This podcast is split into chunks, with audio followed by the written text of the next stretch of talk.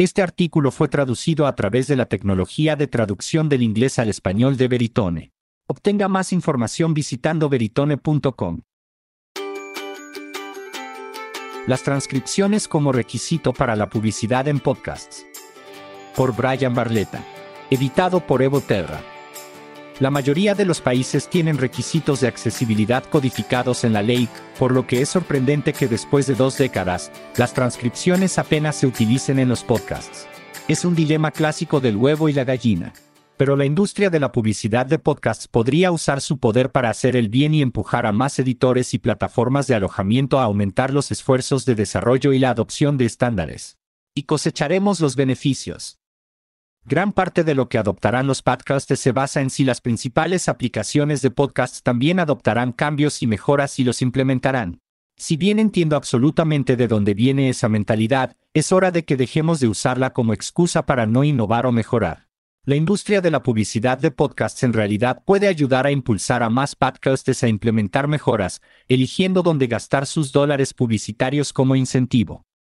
Entonces, comencemos esta semana con algo de motivación. Realmente creo que ningún anunciante debería comprar inventario en un podcast que no incluye transcripciones de sus episodios.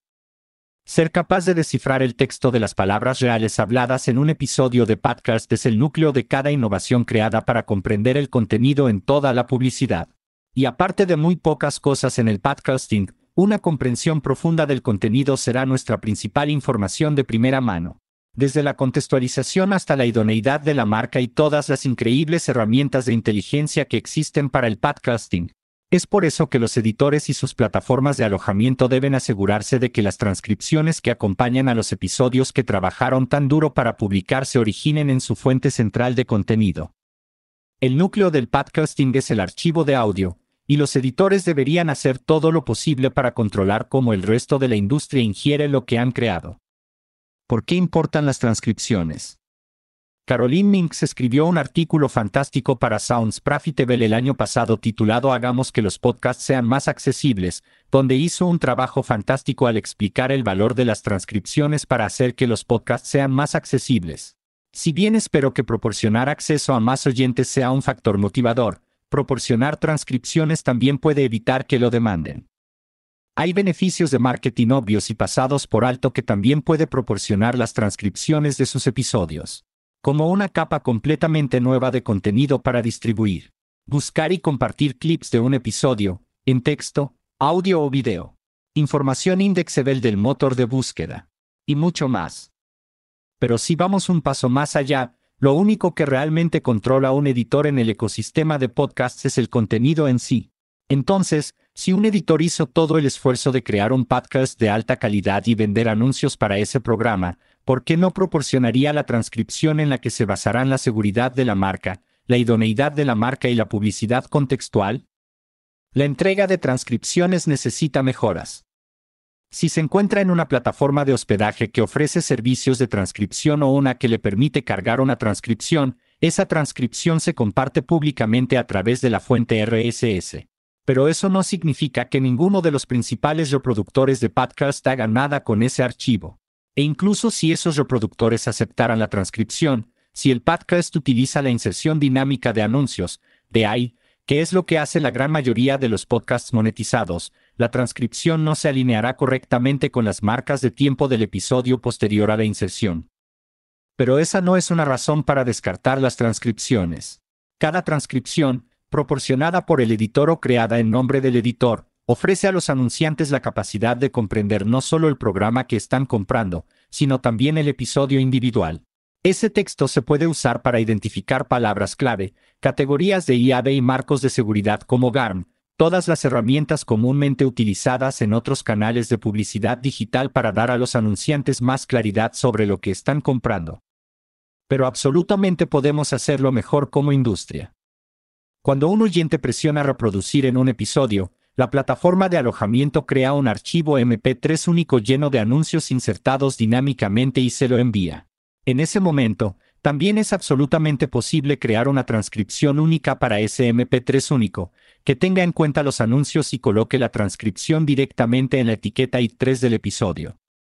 Las plataformas de alojamiento tendrían que tomar la transcripción original del contenido principal del episodio, al insertar anuncios en el episodio, proporcionar la transcripción de los anuncios, lo que, sinceramente, sería fantástico, o simplemente proporcionar suficiente espacio en la transcripción para no estropear la sincronización.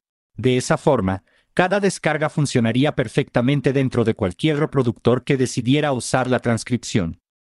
Con este nivel de precisión y el contenido que proviene directamente de los propios editores, es mucho más sólido establecer el estándar que los principales reproductores de podcasts deben aceptar y mostrar la transcripción sobre el reproductor que los maneja.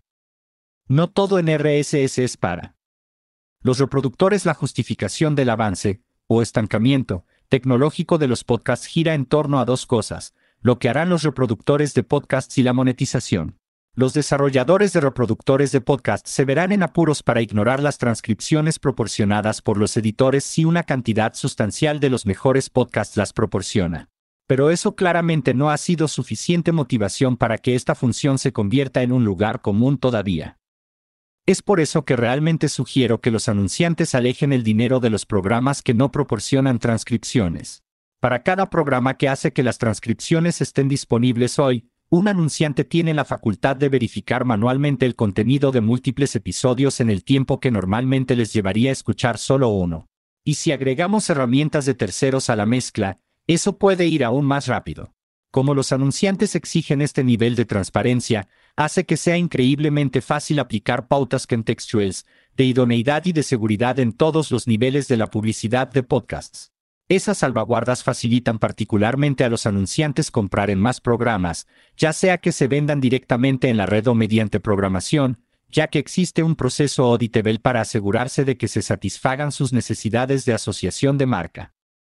Espero que las plataformas de alojamiento comiencen a proporcionar la transcripción de IA como una ventaja competitiva para atraer a más editores, ya que la necesidad de datos de podcasts contextual seguirá aumentando.